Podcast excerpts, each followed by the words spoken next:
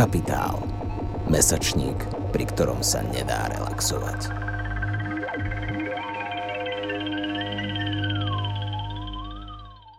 Dobrý večer.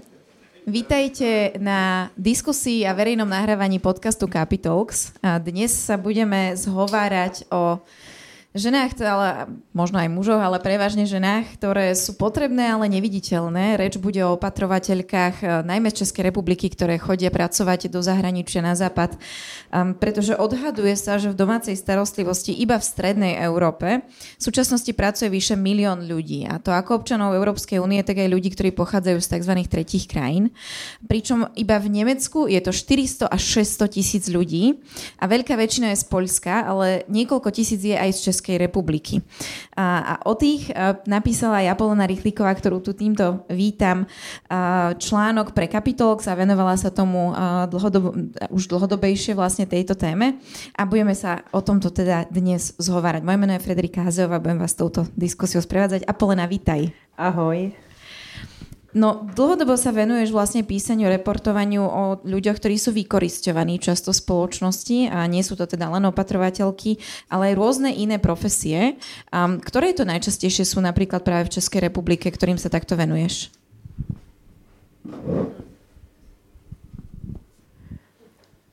Já musím asi na začátek říct, že to téma práce jsem v Alarmu dlouhodobě řešila především se svojí kolegyní Sašou Ulovou a mě vždycky zajímaly všechny ty možné kategorie, takže jsme společně proplouvali od těch nejnižších tříd až uh, třeba pro pe- po prekarizovaná zaměstnání v kultuře nebo ve volných zaměstnáních.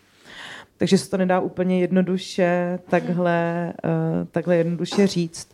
Zároveň asi dobrý dodat takový bon mod, který se občas váže k České republice. Říká se, že kdyby se uh, dopravní zákony dodržovaly podobně jak pracovní zákonník nebo zákonník práce, tak by byly denně jako desítky tisíc mrtvých na, na silnicích. Jo. Což znamená, že právě to téma vykořišťování sebou nese celou dalekou, širokou paletu těch dalších témat, které pak mají jako různé stupně, ať už se jedná o vykořišťování nebo diskriminaci víc zranitelných osob, což jsou typicky jako people of color, ale nebo prostě ženy a nebo lidi s nějakou formou postižení. Saša je pomerne známa tým, že aj sama strávila vlastne čas uh, uh, tými ľuďmi, o ktorých písala. Je toto niečo, čo si tiež absolvovala počas svojej práce, alebo si vždy ako novinárka do toho vstupovala? Já myslím, že na to nejsem vůbec typ a ne snad proto, že bych tu práci nezvládla, což si myslím, že bych možná i zvládla, ale já myslím, že já hodně vy, uh, vypadám kulturně nějak, že, že si myslím, že ta moje velká nevýhoda je, že už na první pohled vypadám jako někdo, pro koho bude složitější se někam infiltrovat. Um, Často se o tom bavíme třeba se sociálníma antropologama, antropoložkama, že vlastně i nějaká forma toho splynutí vizuálního, kulturního je důležitá a jako já už jako vidím, že ji na první pohled nesplňuju, takže je to něco, co mě ani úplně moc eh, neláká. Vlastně se většinou vydávám tou klasičtější novinářskou cestou. A je nejaká oblasť z tejto témy, ktorá ťa vyslovene viac zaujíma a viacej venuješ do hĺbky, alebo ideš práve tak naprieč tými rôznymi profesiami, ako si hovorila, je ich skutočne mnoho? Asi v poslední době hodně se orientuju na ty genderové tématiky spojené s prací, ať už je to téma právě pečovatelek, ale zajímá mě třeba hodně, teď jsem psala pro jeden zahraniční web eh, velký téma sextortion, což je vlastně sexuální vykořišťování, to znamená nějaká forma jako směňování sexu za pracovní pozice a, a s tím související třeba bossing, tak to jsou témata, které mi teďka přijdou hodně zajímavý, e, i protože leží v takové šedé zóně a ta společnost o nich neumí úplně mluvit. Tak uh, asi jako nejvíc to mám spojený s tou genderovou tematikou, protože co by feministka a co by člověk, který se hodně orientuje na genderovou problematiku, ale i na problematiku minorit, tak vlastně vnímám, že je důležitý tyhle slepý místa nějakým způsobem pokrývat. Vieš nám o tej téme sexuálneho vykoristovania, akože potom sa budeme venovať aj tým opatrovateľkám, ale povedať na úvod viac, lebo to je pomerne zaujímavé. Nie je to niečo, o čom často počujeme spojení s prácou. Kde, kde napríklad um, sa to stáva najčastejšie, alebo že v, v, v akých oblastiach to sleduješ v tomto? Ono se to děje úplně všude vlastně. Uh, asi ta přímá úměra hlavní, která platí, je ta, že čím víc zranitelný člověk z hlediska toho pracovního práva je, to znamená, pokud nemá garantovanou smlouvu, a pracuje třeba na dohodu nebo pracuje ve švart systému, tak samozřejmě může být terčem tohoto nátlaku mnohem častěji. Já jsem třeba hodně psala o lidech v kreativním průmyslu, typicky třeba herečkách, které vlastně jako při nástupu do nové práce, když třeba absolvují vysokou školu, eh, tak jsou obětí nějakého sexuálního nátlaku a nějak se počítá, že jako součástí té práce bude i udržování nějakých sexuálních vztahů na tom pracovišti, většinou s muži nebo s lidmi v té vysoce postavené uh, roli. Ono sa to niekedy vníma ako tak nejaký stereotyp nie, o tejto branži, že sa tam dostanú cez posteľ a podobne, ale teda znie to, že naozaj sa to deje a... No, jako děje se spíš to, že nutí k tomu, aby to tak bylo, ale často se můžeš setkat třeba i s tím, že ten tlak není vyvíjený jenom z hlediska toho zaměstnavatele, ale ty máš třeba nějakou přidruženou klientelu, typicky se to může třeba dít i v sociálních službách nebo i v biznisových službách. To znamená, že vlastně ty, co by žena na nějaké pracovní pozici, se můžeš stát obětí sexuálního nátlaku třeba ze strany klienta nebo klientky, který, pro který je třeba důležitý pro tu firmu a ta firma potom není schopná ti zajistit nějaký bezpečný prostor a vlastně počítá tak trochu s tím, že v, novin, v novinářství se to hodně děje. My teďka finišujeme s platformou Ženy v médiích, kterou jsem spolu zakládala obří datový výzkum a e, třeba problematika žen, který píšou o biznesu, je hodně spojená se sextortion, protože často třeba komunikují s vysoce postavenýma manažerama a je tam nějaká forma sexuálního nátlaku nebo sexualizovaného násilí ale ta média potřebují vlastně, aby ti biznesmeni s nima mluvili a často si vybírají na ty pozice i nějak jako zranitelnější ženy, které vlastně se můžou stát jednodušeji tou obětí a nemají se úplně jak bránit.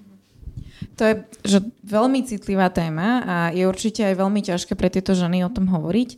Ako sa dostávaš svojim respondentkám, alebo že ako sa to deje, že vidia potom aj, že keď o tom píšeš, tak sa ti ozvú ženy, ktoré sa s tým stretávajú, alebo musíš sama ako keby cez tie svoje okruhy, ktoré naberáš rokmi práce vlastne hľadať? Já myslím, že to je nějaká forma kombinace. Taková výhoda toho, že člověk se dlouhodobě pohybuje na nějakém okraji, je, že má hodně kontaktů, tak to prostě je. A na druhou stranu v době sociálních sítí si myslím, že není tak složitý zhánět si ty respondenty a respondentky. To, co je pak důležitý, je nějaká forma ověřování v té novinářské práci. Ale já taky těžím z nějakého privilegia v tom českém prostředí. To znamená, že už jsem jako známá novinářka, lidi vědějí trošku, co ode mě můžou čekat, vědějí taky, že vstupují třeba se mnou do nějakého bezpečného dialogu, úplně pravidelně, stejně tak to bylo v případě jako textu, který jsem psala pro Kapitál, já měním ty jména, snažím se trošku vlastně občas některé příběhy spojovat, aby ty respondentky třeba nebyly dohledatelné a tak. Je to nějaká jako forma dohody, kterou já s těma ženama udržuju, protože oni jsou ty, kdo jdou s tou kůží na trh, ne já.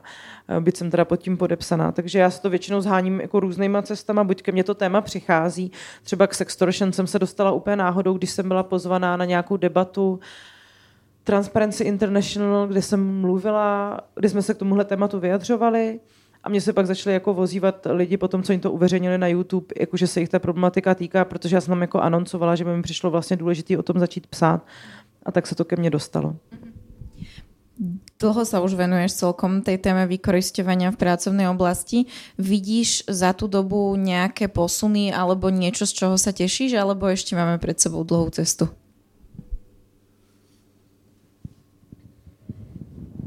Tak já vlastně na tohle to hrozně nerada odpovídám, na tyhle otázky. Já jako, nebo já myslím, že to, co je důležité, je, že se nějakým způsobem to diskurzivní nastavení v té společnosti mění. To znamená, ještě před několika lety by asi úplně bylo možné jako ignorovat některé ty zprávy o vykořišťování a individualizovat je s nějakým odkazem na to, že pokud ty lidi chtějí, tak si mají najít jinou práci. To se bez pochyby děje i dneska, rozhodně třeba na sociálních sítích, kde ta debata bývá opravdu hodně necitlivá, ale myslím si, že politicky už je to mnohem silnější, nebo společensky už je to mnohem silnější uh, téma.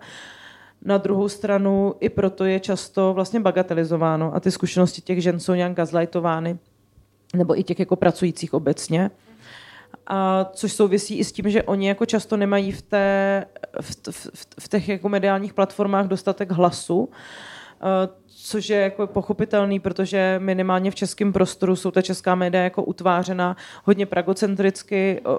Ta média často píšou pro třídy, který, ze kterých sami pocházejí ti redaktoři a redaktorky, nebo se do nich nějakým způsobem jako vypracovali.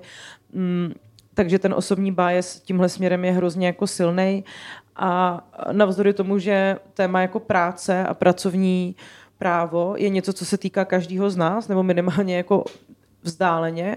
Když jsme třeba se Sašou dělali uh, hranice práce a hrdiny kapitalistické práce, tak jsem se nikdy nesetkala v hospodě, když jsme třeba promítali filmy a já jsem ho promítala prostě na desítkách míst, jako s tím, že by někdo neměl ve své širší rodině zkušenost s vykořišťováním, se špatnýma pracovníma podmínkami, se špatnýma mzdovými podmínkami. Je to něco, co prostě ta společnost zná, až jako fyzicky, ale přesto to není jako tak silný politický téma ani v té novinařině, jo, což je vlastně zajímavý. Jo. Ale jako stoprocentně to souvisí s tím, jak jsou ta média nastavená, kdo je vede, pro jaký čtenářstvo píšou a tak dále. Úplne chápem, že sa nerada na toto odpovedáš. Na druhej strane je to tiež ako keby dôležité, že aspoň tá debata sa začína, že sa ti aj, aj keď hovoríš o tej sextortion, že sa ti začínajú ozývať tie ženy, že to je aspoň něco. Ne, tak to je jasný, tak ty lidi jsou potom rádi, když o nich píšeš, jo, jako to je taky super, že jo, tak to, v, to, v tom jako já mám tu radost, že mně přijde důležitý do té společnosti skrz ty svoje privilegia přinášet hlasy těch, kteří privilegovaný nejsou a to je vlastně jako to maximum, co já můžu udělat. Jo? Jako nemůžu rozhodovat o jejich osudech, nemůžu jim zvýšit minimální mzdu, když bych to ráda udělala, ale jako minimálně můžu nasvětlovat ty podmínky životní, ve kterých žijou, i v těch šir, širších souvislostech, který to pak má na tu společnost. A to je ještě téma, který mě celkom zajímá, že ako to máte v Čechách alebo v médiách, v kterých ty publikuješ, nakoľko je záujem o to, aby se přesně písalo o těchto témach, lebo ono je to často právě ťažké tyto sociálne témy na pravidelnej báze dostávať do výstupov, pokiaľ pokiaľ to nerobíš cez nejaké médiá, ktoré nie sú úplne komerčné a máš nejaké grantové financovanie a podobne, pretože väčšinou tie bežné spravodajské médiá jednoducho nemajú čas a priestor sa venovať týmto témam do hĺbky. Oni mají ten čas a mají i ten prostor, ale nemají tu vůli. Jo. To je trošku jako jiná věc a ne, nevnímají to jako potřebný. Uh, tak já, se, já jsem jako odešla z Alarmu teďka v Dubnu, vlastně skoro po deseti letech, tak tam asi nebyla diskuze o tom, jako co tam můžeme publikovat. To bylo úplně v pořádku. Teďka ten půl rok, co trávím na té volné noze, tak eh, minimálně se nějak jako mainstreamizuju v tom, že prostě pravidelně přispívám třeba do deníku právo nebo na Český rozhlas, kde máme i podcast. A uh, tam je vlastně naopak hodně velký hlad potom abych tam ty témata přinášela, proto mě tam angažovali. Což někdy působí až tak prvoplánově, ale mě to nevadí, jo? jakože eh, stejně jako by eh, mi nevadí hrát tu alibi woman, jak říkají muži, že jsem ta jako jediná žena v těch panelech vždycky, tak eh, mě nevadí hrát tu jako levicovou alibi woman, protože to posluchač se na to neptá, ono jakoby neřeší, jestli tam jsem proto, že jsem jako levicová žena, nebo protože mám tu odbornost, jako jim to je fuk to řeší prostě dramaturgové a uh, gatekeepři, ale jako ty lidi, co to poslouchají, to neřeší. A já to dělám pro ně a ne pro ty gatekeepery. Takže uh, si myslím, že ten, ten zájem o to je. Ten problém potom samozřejmě nastává v těch dalších formách, proto jsem třeba ráda, že jsem tuhle reportáž jako mohla napsat pro Kapitál, protože si myslím, že to už by bylo třeba trošku problematičtější. I třeba proto, že v Česku hrozně médií jako je za paywallem a to je třeba já mám takový jako pravidlo, že nechci psát za paywall, protože si myslím, že moje texty prostě nepatří za paywall Byť se mi to teďka děje, třeba v heroin, v médiu, kam píšu z ničeho nic udělali paywall, já jsem o tom nevěděla, tak mi tam dojíždí nějaký grant, který za paywallem, ale um, ty, ty, ty další věci uh, je jako problematičtější upíchnout, protože to si většinou ty redakce vlastně zařizují sami. Ale co se týče třeba komentářové žurnalistiky, kde já píšu skoro jenom o sociálních problematikách, tak tam problém nemám. No. Ty si zrovna pred diskusiou spomínala, že pripravuješ aj istý taký väčší projekt, neviem, či už o ňom môžeš a chceš aj hovoriť, alebo ešte nie? Připravuju od února větší projekt, nebo na, od jara s Jakubem Zelenkou, s kolegou, se kterým jsem pokrývala eh, kauzu Dominika Ferryho a chceme se právě zaměřit na hodně dlouhý kontextový texty, protože ta pomalá žurnalistika je něco, co nám chybí v tom veřejném prostoru. A ty povím, že paywall tam nebude? Ne, nebude tam úplný paywall, nebo respektive bude tam nějaká jako forma čt, čtenářský, uh, jak to říct, komunity, ale ty texty budou dostupný. Poďme k tej téme tých opatrovateľiek. Ty si teda sama spomenula, že si pre Kapitál vlastne o nich napísala pomerne veľkú reportáž. Je to ešte akoby súčasť niečoho väčšieho, že budeš o nich ešte ďalej písať, alebo to bol práve ten výstup tej tvojej práce s nimi? Já bych se tomu hrozně ráda věnovala víc, protože mm, já když jsem se rozmýšlela, jakým způsobem pro Kapitál budu tuhle reportáž psát, tak uh, jsem se rozhodla, že ji napíšu víc narrativně, to znamená, dám tam větší prostor těm ženám a těm jejím hlasům, místo toho, abych udělala nějakou jako hodně tvrdou investigativu, která by samozřejmě vyžadovala jako hodně jiný typ práce. Asi bych musela jako důsledněji proskoumat postavení těch agentur a tak dále a všechny ty věci, co s tím souvisejí a o kterých se asi budeme bavit. Ale mně vlastně vždycky v první moment přijde důležitý odkryt ten prostor jako skrz hlasy těch, kteří ho nemají, tak jsem se rozhodla jít touhle cestou ale um, tím, že se pohybují současně i na nějakém evropském novinářském poli, um, i v nějakých jako pracovních skupinách mezinárodních, tak to třeba pečovatelský téma je tam hodně recipovaný. Je to něco, co, k čemu se často vracíme v těch našich odborných diskuzích, protože přece jenom uh, ta péče je specifický druh práce, která uh, v tom pozdním kapitalismu uh, vlastně subvencuje strašné množství oblastí a kdyby se ty pečovatelky a pečovatelé jako ze dne na den rozhodli, že budou stávkovat, tak se prostě všechno do minuty zhroutí. A já mluvím jako o pečovatelích a pečovatelkách, nebo pečovatelstvu v hodně širokém slova smyslu. Jako samozřejmě těžký si představit, že maminky na mateřský přestaly jako pečovat o svý děti, ale právě proto, jak těžké je si to představit, tak je důležitý o tom jako mluvit a psát. A zároveň v té pečující migraci je opravdu jako strašně uh, moc lidí. Jo. Ty si tam teda mala viacero žien, ktoré, ktoré sa vyjadrovali alebo popisovali tú svoju skúsenosť. Koľkými ženami si sa takto zhovárala v rámci prípravy? Jako já myslím, že jich byly desítky, ale uh, já se teda nedělám nějaký pořadník nikdy, já si to eh, všechno nahrávám, všechno si to přepisuju, ale bylo jich strašně moc. Uh, já se vždycky snažím soustředit se na nějaký klastry a potom samozřejmě do toho textu se dostane jenom nějaký výsek a nechci být v něm repetitivní, takže vlastně jsem se snažila pokrýt nějaké oblasti, které mi tam přišly důležitý. Uh, v tom textu třeba hodně mluvím o té jako life in péči, která je taková nejvíc problematická. Vznikla o tom třeba celá řada super dokumentů uh, filmových. Uh, to je práce, která vlastně pro ty, co nevíte, je zaměřená na to, že ta pečovatelka nebo pečovatel odchází žít do domova toho seniora nebo seniorky a ta life in péče znamená 24-hodinová péče. Těžko si umíme představit jakoukoliv práci, která trvá 24 hodin denně po dobu několika měsíců. U té péče to možný je. Samozřejmě ty lidi mají nějakou pauzu, ale je to taková ta pauza typu, že když ten senior třeba spí, tak oni můžou něco dělat případně někdy mají dohodnuto, že můžou jít ven, ale uh, mě na tom fascinuje i to stírání toho osobního a toho pracovního, že vlastně člověk jako nechodí do práce, on v té práci žije a jako ta hranice je tak strašně tenká, že velmi jednoduše může dojít až nějakému jako zotročení těch pečovatelek třeba, protože mm, a ještě tak křehká i v tom, že ta, ty, zra, jako ty zranitelní třeba seniori a seniorky je to jako psychicky náročný. Člověk nemůže úplně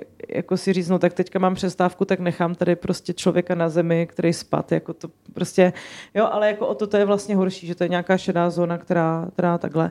Ale jako celkově jsem mluvila fakt s desítkama žen, ze kterých jsem selektovala ty klastry, které se týkaly třeba sexualizovaného násilí, nebo právě jako nějakého jako až otrokářství a tak dále. No to je práve jeden z tých problémov, že oni naozaj že nemajú ten voľný čas a nemôžu si vôbec oddeliť tú prácu od toho, že by si oddychli. Dokonca ty si tam popísala možno, možno približiť príbehy, že Uh, niektoré ženy napríklad si nemohli zavrieť dvere, alebo niekto, niektorá naozaj, že musí... Neměli vôbec. Nemala dvere, alebo musí vstávať niekoľkokrát v noci, alebo že, čo takto zažívajú, takéto ich konkrétne skúsenosti, keby si nám možno priblížila?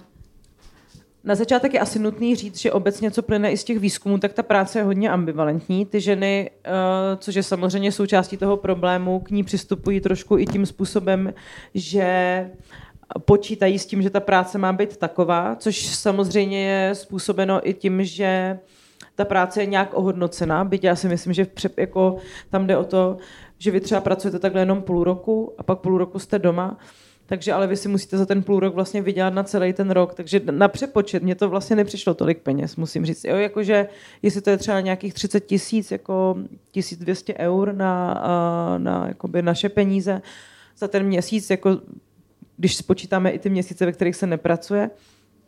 Ale tak člověk se tam setká úplně se vším, jo? tak jako začnu tím pozitivním, některé ty rodiny jsou třeba skvělý a, a ta pečovatelka tam prostě nalezne nějakou svoji důstojnost a, a nějaký ohodnocení a oni si váží ty její práce. Ale setkávala jsem se hodně často třeba s tím, že ty lidi nedostávali třeba najíst, protože vy tam vlastně žijete s tím seniorem mm, té domácnosti, buď mu vaříte, nebo mu třeba vaří ta rodina, máte s ním jíst, ale jako může se úplně jednoduše stát, že na tom jídle se hodně šetří pro vás, takže to jídlo nedostáváte.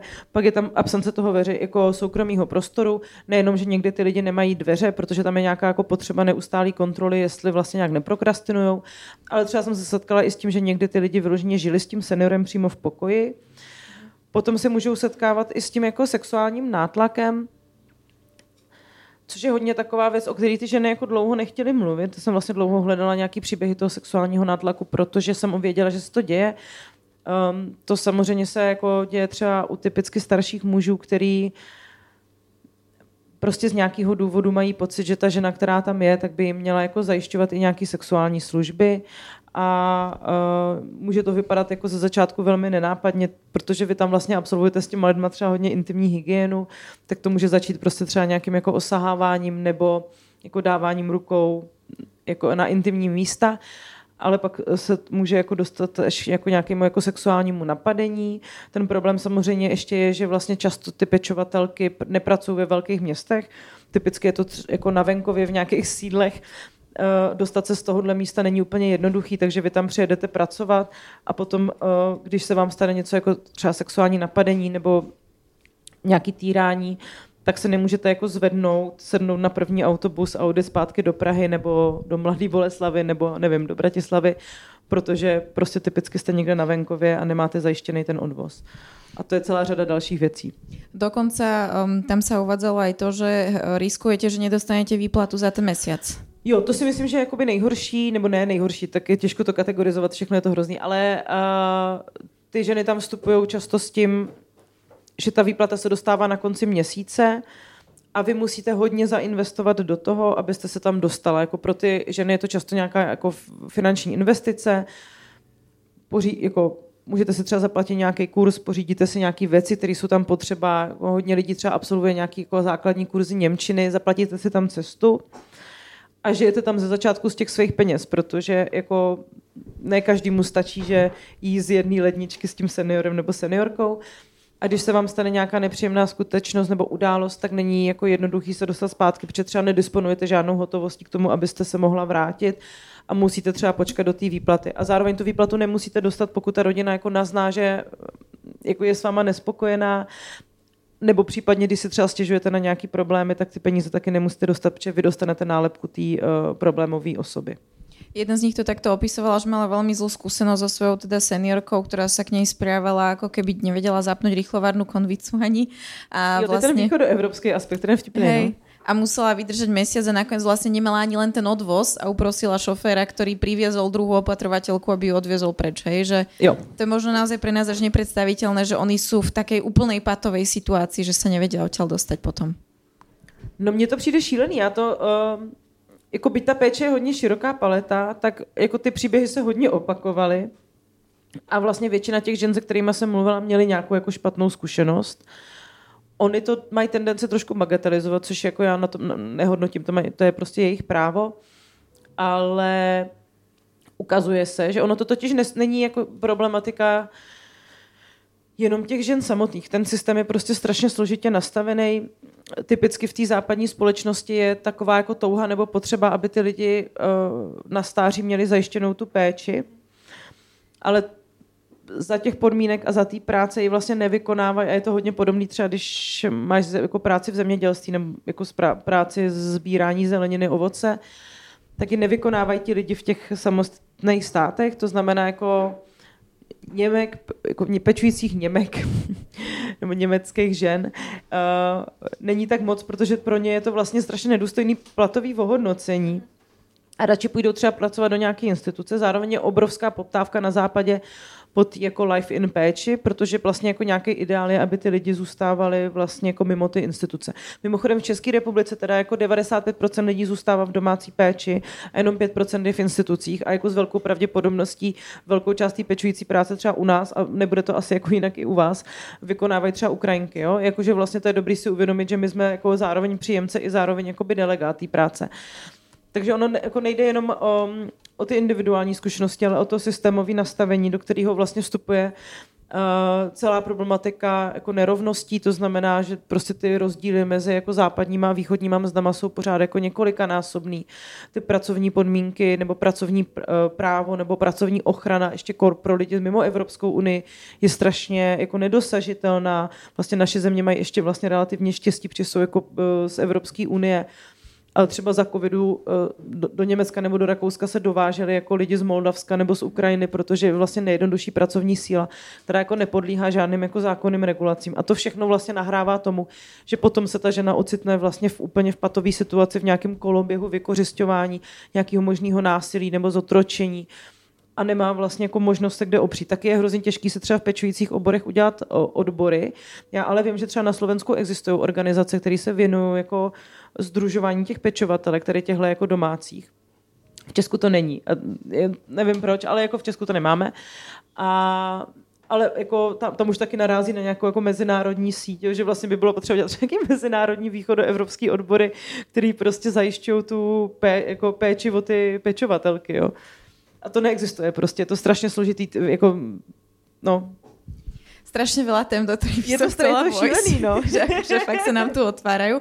Ale začneme teda od toho, že ono je to krásny koncept, že tí ľudia dožijú doma, majú tu starostlivosť a všetko, ale vidíme, že tá prax je potom naozaj, že možno nie je taká krásna pre tých, ktorí to vykonávajú ako prácu. Sú krajiny, kde je to dobre podchytené, kde je systém, z ktorého sa môžeme napríklad inšpirovať, podučiť, je to dobre funguje? No, tím si nejsem vůbec jistá. A já si totiž myslím, že ještě tam ještě je dobrý říct jednu věc, abych to úplně zmátla. Ne vždy je to jako špatný úmysl těch, kteří tu péči poptávají. Oni jsou taky v nějaké jako strašně složitý situaci. Obecně je třeba odchod do důchodu, věk odchodu do důchodu jako v západní Evropě i ve východní se prostě zvyšuje. My už nežijeme v tom systému, kdy já jsem třeba mohla zažít svoji babičku už celý život v důchodu, protože byla prostě dělnice a odešla v důchodu v nějakých 57. To znamená, jako, že ve chvíli, já jsem se narodila, tak ona už byla v důchodu a mohla vlastně třeba mým rodičům pomáhat s tou péčí. Nežijeme jako v konceptu tří generačních domů. Jo. A e, jako ty lidi často prostě kolem 50. normálně chodí jako do práce, která taky není dobře placená a potřebují, aby se o toho seniora někdo postaral. Ty e, instituce jsou přeplněný, jako mají hrozně špatnou pověst. Často ve Francii jsou případy prostě týrání lidí v institucích, to znamená v domovech seniorů a tak. Je úplně logický, že tam ty lidi to nechtějí dávat oni sami třeba nedisponují takovým množstvím peněz, aby si mohli dovolit fakt nějakou super profesionalizovanou péči. Přichází pečovatelky z východní Evropy, které jsou výrazně levnější a už se to rozjíždí. Jo. Takže vlastně jako to systémové nastavení vůbec péče je něco jiného. Uh, nebo prostě, kdybychom se rozhodli v té společnosti, že ta péče je jako nejdůležitější hodnota, uh, tak to asi vypadá jinak. Tak to v nějakých státech asi funguje, ale podle mě se nikde nikdo nerozhodl, že péče je nejdůležitější hodnota kto je ten, alebo čo sú tie inštitúcie, alebo tie možno nejaké osoby, ktoré by mali chrániť tieto opatrovateľky, že kto je ten, kto by mal dohliadať na to, že či sú v poriadku v tých domácnostiach a je vôbec niekto taký. O, teoreticky by to mali byť tie agentúry, možno niektoré ich zamestnávajú, ale tam je ten prípad úplne iný v zásade. Jo, tak to tady ještě musím znovu jako rozdělit. Buď ten člověk jde pracovat agenturně, to znamená, že přes agenturu, která většinou sídlí v tom státě, ze kterého on pochází, takže třeba u vás na Slovensku přijde, poptá si tu práci přes slovenskou agenturu, která se specializuje na dovážení pečovatelek do Německa nebo do Rakouska a ta agentura si bere za zprostředkování těch peněz jako významnou část její mzdy. V řadě případů je to až 50% z toho, co ta žena vlastně tam vydělává, což je strašně moc. A v některých případech to je třeba jenom 10. Jo? Ne všechny ty agentury jsou vykořišťující, pochopitelně, ale um, pak jsou i pečovatelky, které jezdí jakoby na vlastní pěst a organizují se právě v různých facebookových skupinách, kterých je teda jako strašně moc. A můžou třeba na sebe dávat si typy. To je jako docela dobrý, že to, co funguje, podle, jsem zjistila jako docela zajímavě, je nějaká jejich jako stavovská solidarita, že ve chvíli, kdy vlastně se třeba jako nějaký ten klient neprokáže nebo se chová nějak špatně, tak oni jsou schopní se to v nějaký malý síti říct a vlastně ho nějak kolautovat nedojdou tím nějaký spravedlnosti, pravděpodobně pro, u něj zase skončí nějaká žena, ale jako minimálně v nějakém okruhu přátel uh, se to jako řekne. Ale kdo by na to měl dohlížet? No, uh, tak asi v rámci Evropské unie, jako nějaký jako odbory Evropské unie, na naší úrovni by to rozhodně měly být nějaké ministerstva asi práce a sociálních věcí nejpravděpodobněji.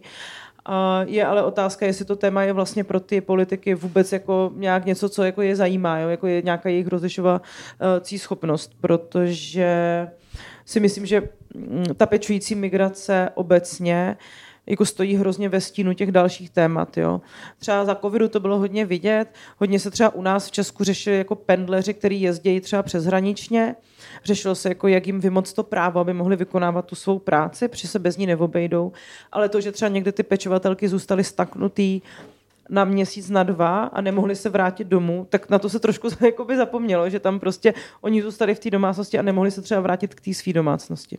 No a to som presne, to bola jedna z mojich aj otázok, že ako pandémia vlastne ovplyvnila toto celé, že aké z tých skúseností tých žien, s ktorými si hovorila, tak čo to pre ne znamenalo reálne, že zostali tam pol roka, alebo že ako sa to prejavovalo potom? No některý klidně, jo. Jako vlastně to je docela šílený, že někteří tam klidně zůstali třeba půl roku a, a my se jako regulérně nebavíme o lidech, kteří jsou tady bez závazku, jo. My se bavíme o lidech, kteří prostě třeba tady mají vlastní rodiny, mají třeba děti, o který je nutný taky pečovat, nebo o kterým pečou jejich rodiče, nebo mají rodiče, kteří jsou zranitelní, jo, nebo prostě tady platí byt nebo hypotéku, jo, vlastně nemůžou si dovolit tam někde zůstat. Paradoxně ale jako z těch výzkumů vyplývá, že jako tím, že se tohle stalo, tak se ta péče jako ukázala jako potřebná. Protože vlastně co se děje v tom covidu, je? vy tam třeba zůstanete, na, jako ta, jste co by pečovatelka se třeba uh, nevím, nakazíte tím covidem, nebo ten klient je nakažený. Vlastně to pendlování najednou, protože ten life in service funguje, takže třeba měsíc je tam jedna žena a měsíc je tam druhá žena. A to najednou nešlo, protože ty lidi se tam jako nemohli střídat kvůli jako hrozbě té nákazy u těch starých lidí. A najednou ty samotné národní státy to začaly vnímat jako velký problém, že tady mají vlastně strašnou masu lidí, kteří o někoho pečou, nemůžou se střídat. Na druhé straně to jako vnímali jako problém i ty ženy, co nemohly odejít do toho druhého státu, protože přišli o tu práci.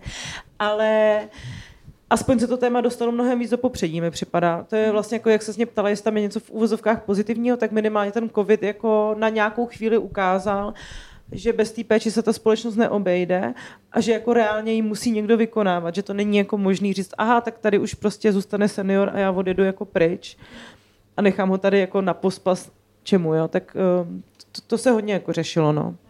Ono je až nepredstaviteľné pre nás, ale z počiatku, keď ešte boli aj tie štátom prikazané karantény, tak napríklad tie ženy sa síce vrátili domov, jo, ale museli jo, zostať ano, v karanténe celý čas a jo, potom jo sa zase vrátiť naspäť. Um, ty si spomenula, že niekedy majú tieto skupiny, uh, kde si dávajú vedieť, je to teda, sieťujú sa takto v zahraničí tieto ženy, pomáhajú si navzájom, odovzdávajú si nejak skúsenosti, stretávajú mm. sa. Ak, ako si mala v tomto od nich nejakú spätnú väzbu? No to mám pocit, že to je hrozně podobný jako ve většině ostatních jako typů těch zaměstnání, že na jednu stranu jo a na druhou stranu tam samozřejmě funguje hrozná jako vzájemná nevraživost, protože oni vlastně soupeří o ty nejlepší klienty. Jo. Jako zase lidsky to je úplně pochopitelný, ale jako fakt vidíme nějakou absenci, jo, kdyby tam byly nějaký odbory, který jako hájí ty jejich práva, protože to je hrozně těžký, jo, jako postavit se třeba tomu svýmu zaměstnavateli jako sama, jako individuální osoba, když u něj bydlíš, jo, to je prostě jako nepředstavitelný v nějakém slova smyslu, prostě skončíš na mrazu, bez jídla, jako bez peněz. A a pak, když máš toho dobrýho klienta, tak ho samozřejmě nechceš pustit a nechceš, aby jako tam přijela jiná pečovatelka a mohla být třeba lepší než ty. Jo, takže tam vlastně jako fungují fakt tyhle ty úplně typicky kapitalistické mechanismy, tam jsou prostě strašně zajímavě zrcadlený i v nějakém jako individualismu. Ale jako asi velká část těch žen, se kterými jsem se potkala, tak nějakým způsobem se snažila jako pomáhat třeba nějakým newcomerkám tam na scénu, a, aby jim pomohla vlastně, nebo si aspoň říkají o těch jako negativních klientech, nebo se připravují na ty situaci, jo? že jedna ta paní, která zažila to sexuální napadení, říkala, a já už jsem s tím jako počítala, že se to může stát, takže jsem jako třeba věděla trošku, co mám udělat. Jo? To, to si mi až vyrazila dystera s týmto, že, že počítala s tým a vedela, že čo, ako zareagovať, že si neviem ani vlastne predstaviť, že čo to bolo, že, že ako na to potom bola pripravená reagovať, alebo čo bola pripravená urobiť? No tak ona počítala s tím, že pokud jdeš pečovat o jako staršího muže, může se ti stát, že se staneš obětí sexuálního nátlaku, nebo napadení, nebo znásilnění. Což jako zase souvisí s tím, že ty jsi tom seniorem, s tím seniorem často jako sama doma. Jo? A on je jako navzdory své zranitelnosti v té jako mocensky výraznější pozici. Takže ona věděla, že to může stát, takže jako nepřekvapila jí ta věc jako taková. Jo. Rozumiem. Pri tých agentúrach by sa ešte človek mohol opýtať, že tak prečo cez ne idú, hej, keď im berú polovicu platu, že veď akože na prvý pohľad by to človek nechcel, ale ono naozaj nie je také jednoduché tam preniknúť, nie? A nájsť si tých dobrých klientov. Mm. To začíná už u toho jazyka. Vlastně většina těch pečovatelek jako neumí německy, nebo umí německy na nějaký úplně základní úrovni. Jak já jsem zkoumala to německý prostředí, že Rakousko-Německo. A uh, nerozumí tomu byrokratickému systému. Ty tam jako přijedeš a vyplňuješ nějaký papíry. Prostě já bych to asi ne, jako udělala taky. Ja dokonca musím povedať z osobnej skúsenosti, že čo mám známe, ktoré robili, že záchranárky na Slovensku boli vyštudované záchranárky, zdravotné sestry, tak vlastne keď takto prídu, prišli tiež do Nemecka, tak museli začínať ako opatrovateľky, lebo ešte nemali dostatočnú Nemčinu, nemali tie, nebolo im uznávané to vzdelanie vlastne, ktoré mali na Slovensku a museli z počiatku naozaj veľmi podradné práce vykonávať a teda tiež mali skúsenosti, že sa k ním chovali otrasne, hej, že naozaj ako keby pochádzali jo. z krajín tretieho. Jo, tak to tam je taky, ale tam je třeba zajímavý, že ještě jaká kohorta žen teda odchází. Ona často odchází věkově kohorta žen kolem tak 40 až 50. A to není úplně náhoda teda, protože a nebo úplně mladý ženy, jo, ale ty většinou dělají oper. Ale jako hodně těch pečovatelek je mezi 40 až 50.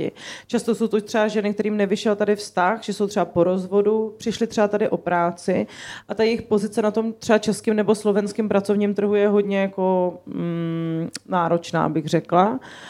A tohle je hodně nízkoprahová práce. Jo? Jako tam vlastně z nějakého stereotypního hlediska stačí, abys byla žena a lidi mají pocit, že to jako umíš. A protože jsme prostě dedikovaný přece pro to jako pečování ale ukazuje se, že to prostě takhle jednoduchý není a že ve stínu i těch představ těch žen jako často potom zůstává třeba fyzická, fyzická náročnost práce, když dostanete třeba jako klienta nebo klientku, který je jako nemobilní a vy najednou musíte ho jako několikrát denně převracet, dávat ho do sprchy, dávat ho na vozík. A to jsou třeba často věci, které si ty ženy ani jako neumějí představit. A na druhou stranu, kterou ty rodiny fejkujou. Jakože já jsem se třeba setkala s hodně jako inzerátama, kdy vlastně ty rodiny jako radši zamlčí reálný stav toho seniora, protože vědí, že k nějakým lidem prostě neseženou tu péči a ty tam pak jako přijedeš a zjistíš, že někdo, kdo vlastně měl být jako relativně soběstačný, je jako stoprocentní ležák, který hmm. už má demenci.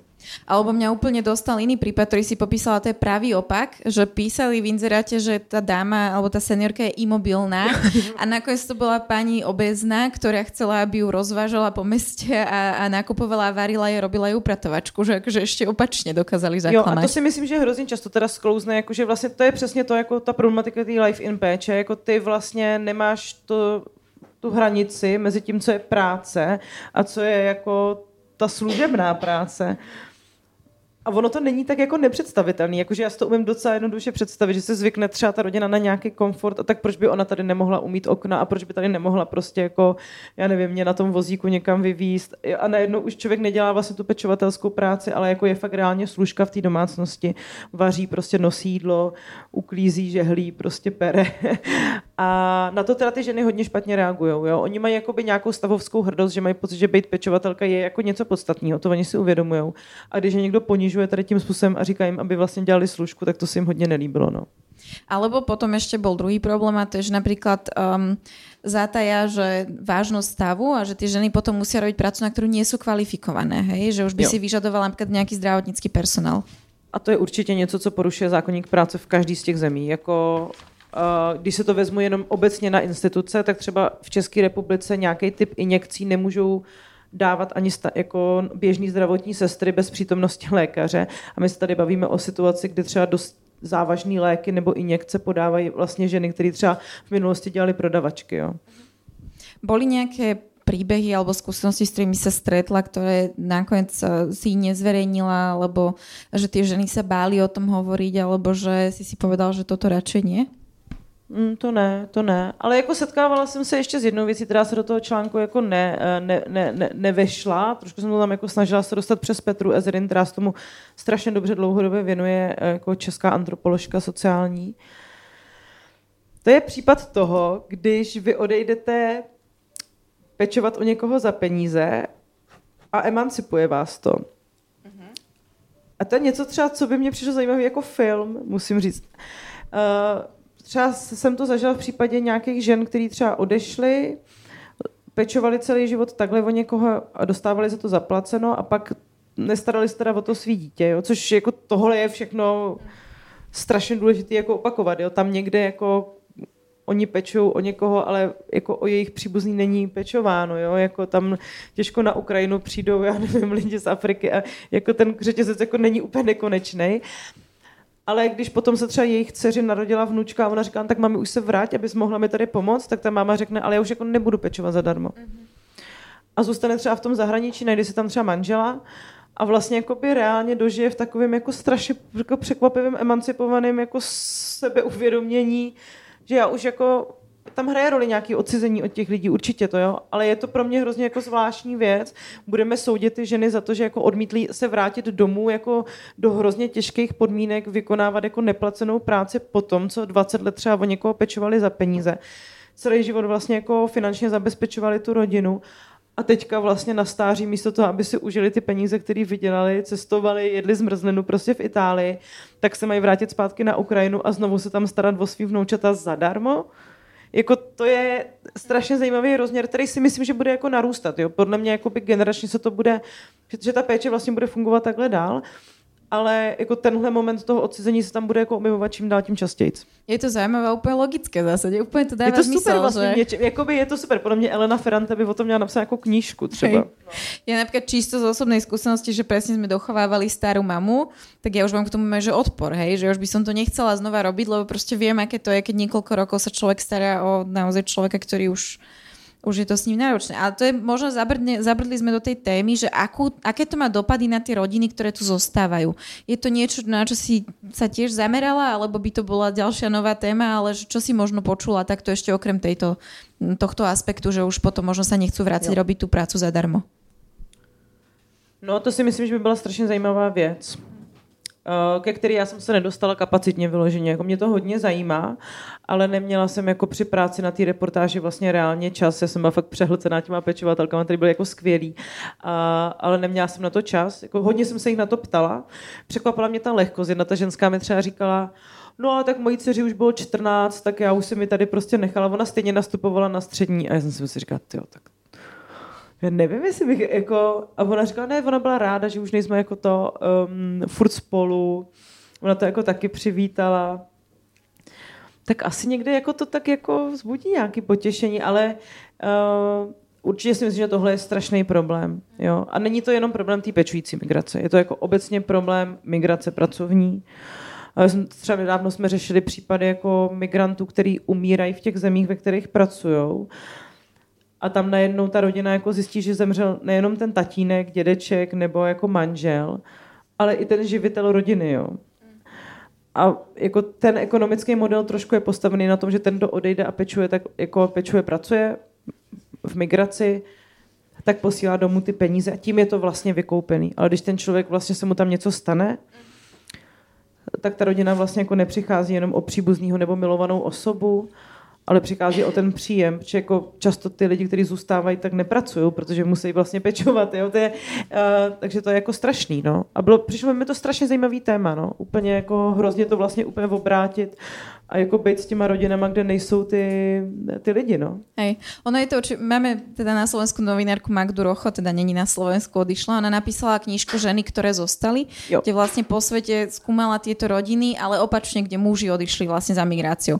No a potom bola na východnom Slovensku a tam si vlastne uvedomila, že my tu máme opačný ten, ten, ten moment, že vlastne tie ženy odchádzajú z tých rodín a rozmýšľa presne nad tým, že napíše to pokračovanie o tomto a bude sa sústrediť na to, čiže presne tá druhá strana. To je super super. Tohto.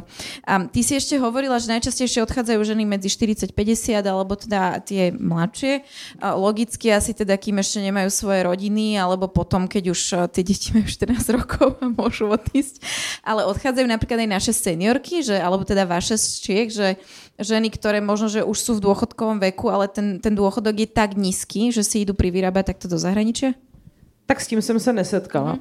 ale mm, takže to nedokážu říct. A jako nemůžu to vyloučit, ale myslím si, že spíš ne. Úplně, že to nebude nějaký extrémní fenomén. Jasné. A ještě jedna téma, která mi napadla k tomu, že oni naozaj často zažívají velmi těžké věci, že či už je to to sexuálne násilie, alebo naozaj to nějaké novodobé otrokárstvo, alebo to, keď strácajú akúkoľvek intimitu, súkromie. Stretla si sa s tým, že by napríklad to riešili tie ženy, že by vyhľadali psychologickú pomoc alebo terapiu, alebo naozaj to tak bagatelizujú, pozerajú sa na to, že však to co sa očakáva, že to tak bude? No tak jedna rovina je ta psychologická pomoc, kterou si myslím, že vůbec neřeší, ale druhá je ta jako trestně právní.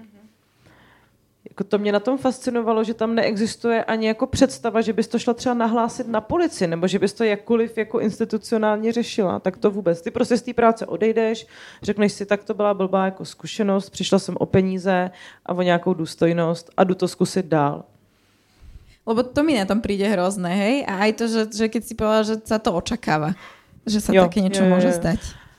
Tak oni tak o tom jako mluví a přemýšlejí a asi to je do, jako v nějakém ohledu jako ne dobře, ale tak jako co zase chceme, chceme, nebo víš, jakože... Máte nějakou otázku aj vy, kterou byste se rádi opýtali?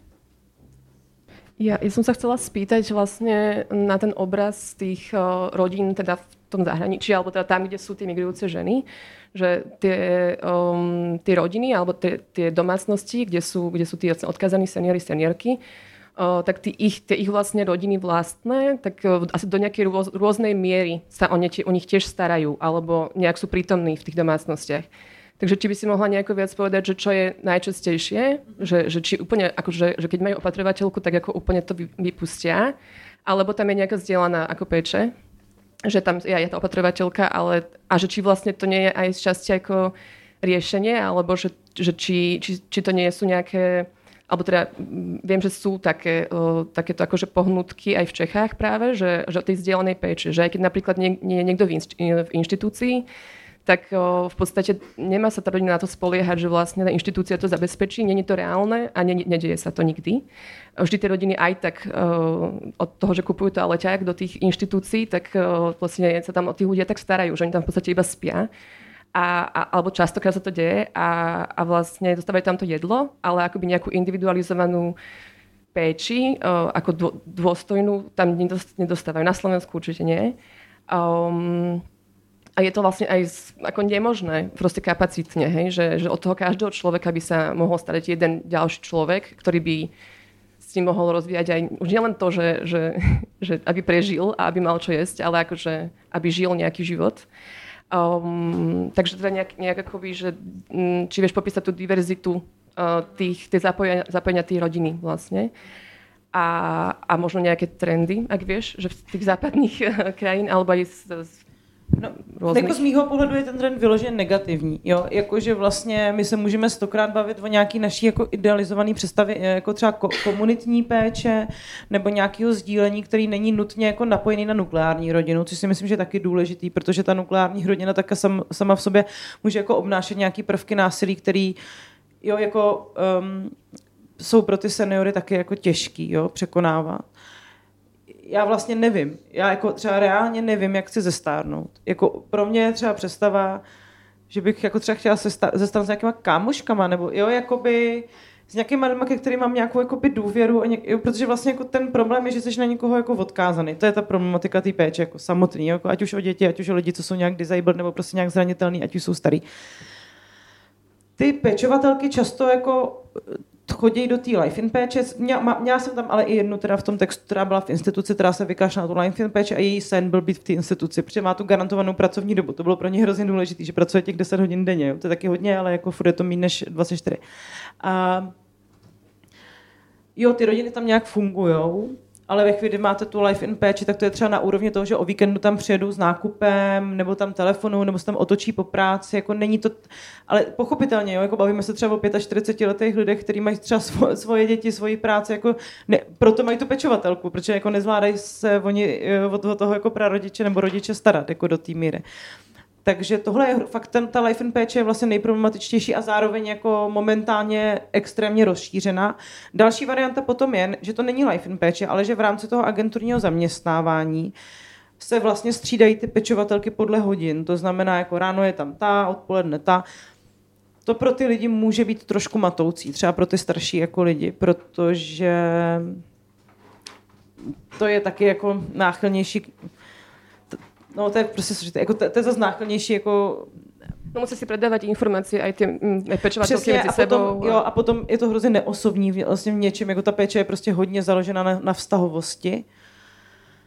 Tak tam potom třeba ty rodiny fungují víc, že třeba potřebují vykrýt jenom to období, kdy jsou oni v práci, tak tam na čtyři hodiny jedna pečovatelka, na pět další a pak už přijde třeba jako dcera a pečuje dál, nebo to maminku uloží, vykoupě, že už se nemusí vykonávat tyhle věci. Tam tohle třeba dělala Saša ve Francii, uh, jsme to točili do toho našeho filmu nového, takže jako jo, tak to tam nějak jako je ale obecně si myslím, že ty trendy, tak mě třeba překvapilo, že v Česku, kterou já považuji za hodně institucionální jako zemi, takže 95% lidí jako je v těch domácnostech. A to jsem si fakt myslela, že to je jakoby míň. No, to, mě, to mě překvapilo, že jste to povedala. Ne, ani ne, nevím, kolik je to na Slovensku, ale, ale Předpokládala bych že, no, že mě to také říkala Lucie Vidovičová, která je jako genderová expertka na, na věk a stárnutí a vlastně jako to bylo docela pro mě šokující.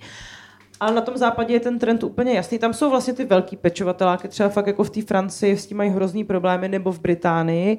Vlastně jako tam je to hrozně problematický. V Německu eh, si myslím, že třeba ty podmínky v těch jako institucích budou lepší, ale je to nějaká moje naivní představa, že se jako představu, že v Německu to je jako víc v pohodě, ale jako nemusí být, no. Záleží, děkujem. Máme ještě nějakou otázku z publiky? Ještě jednu. Um, ty si vravila, že je veľa filmov zaujímavých na tú tému. Um, či by si vedela odporučiť? Neviem, ja som teraz aj, neviem, či medzi nimi je aj Turnus Jara Vojteka, neviem, či si to videla. To jsem neviděla, to ale si... mám to na vyžlistu. No, lebo to, to, to si ti bude páčiť. Tam, to sú tri príbehy a jeden z nich je práve opatrovateľka, ktorá zažíva väčšinu z toho, čo si, čo si aj v tej reportáži popísala. Ale teda jo. zaujímavé, čo si, čo si pozrieť. Uh, já asi tady doporučím, dnes to myslím Woman Captured, bylo to tak před několika lety uh, na festivalech. A to je film, který je vyloženě o, jakoby o ženě pečovatelce v domácnosti, která tam jako úplně uvízne. Je jako neuvěřitelný, co ta režisérka zvládla s ní natočit. Uh, ona pak jako uteče, jo, oni tam vyloženě zamykají, týrají hlady a tak. A, a ta režisérka ji nějak propašuje kameru, ona to nějak zvládá točit. Uh, to byl hodně jako oceňovaný, hodně oceňovaný film. A tento, myslím, ukazuje jako fakt v té nejbrutálnější podobě, jako syrový. No. Ďakujeme za odporúčanie.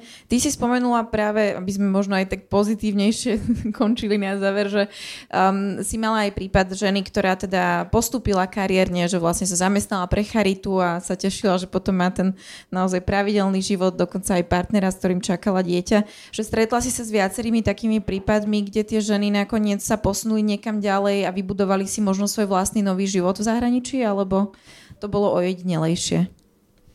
Já myslím, že každá z nich má jako nějaký svůj vlastní život. To jako mně přišlo vlastně super. Jo, jakože, jako já zase nechci o nich mluvit jako o nějakých obětech toho systému.